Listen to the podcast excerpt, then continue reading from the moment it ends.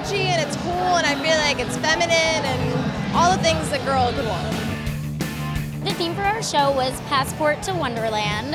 Um, and Women of the World. We've been working with Bookings.com. My idea was to kind of make a sort of um, you know, Fashion Week travel series where I took all my favorite cities and created these sets um, that represent each one, and then the clothes all have different patterns and prints and um, themes that go back to the different cities, and brings women of the world together from all different cultures, all different ethnicities, um, and use fashion as a way to connect.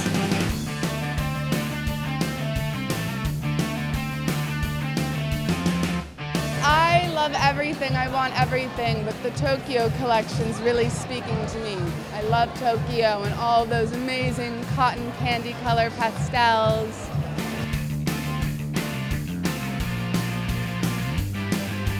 We wear so many hats as women, and I think it's great because she sort of allows for the expression of all that.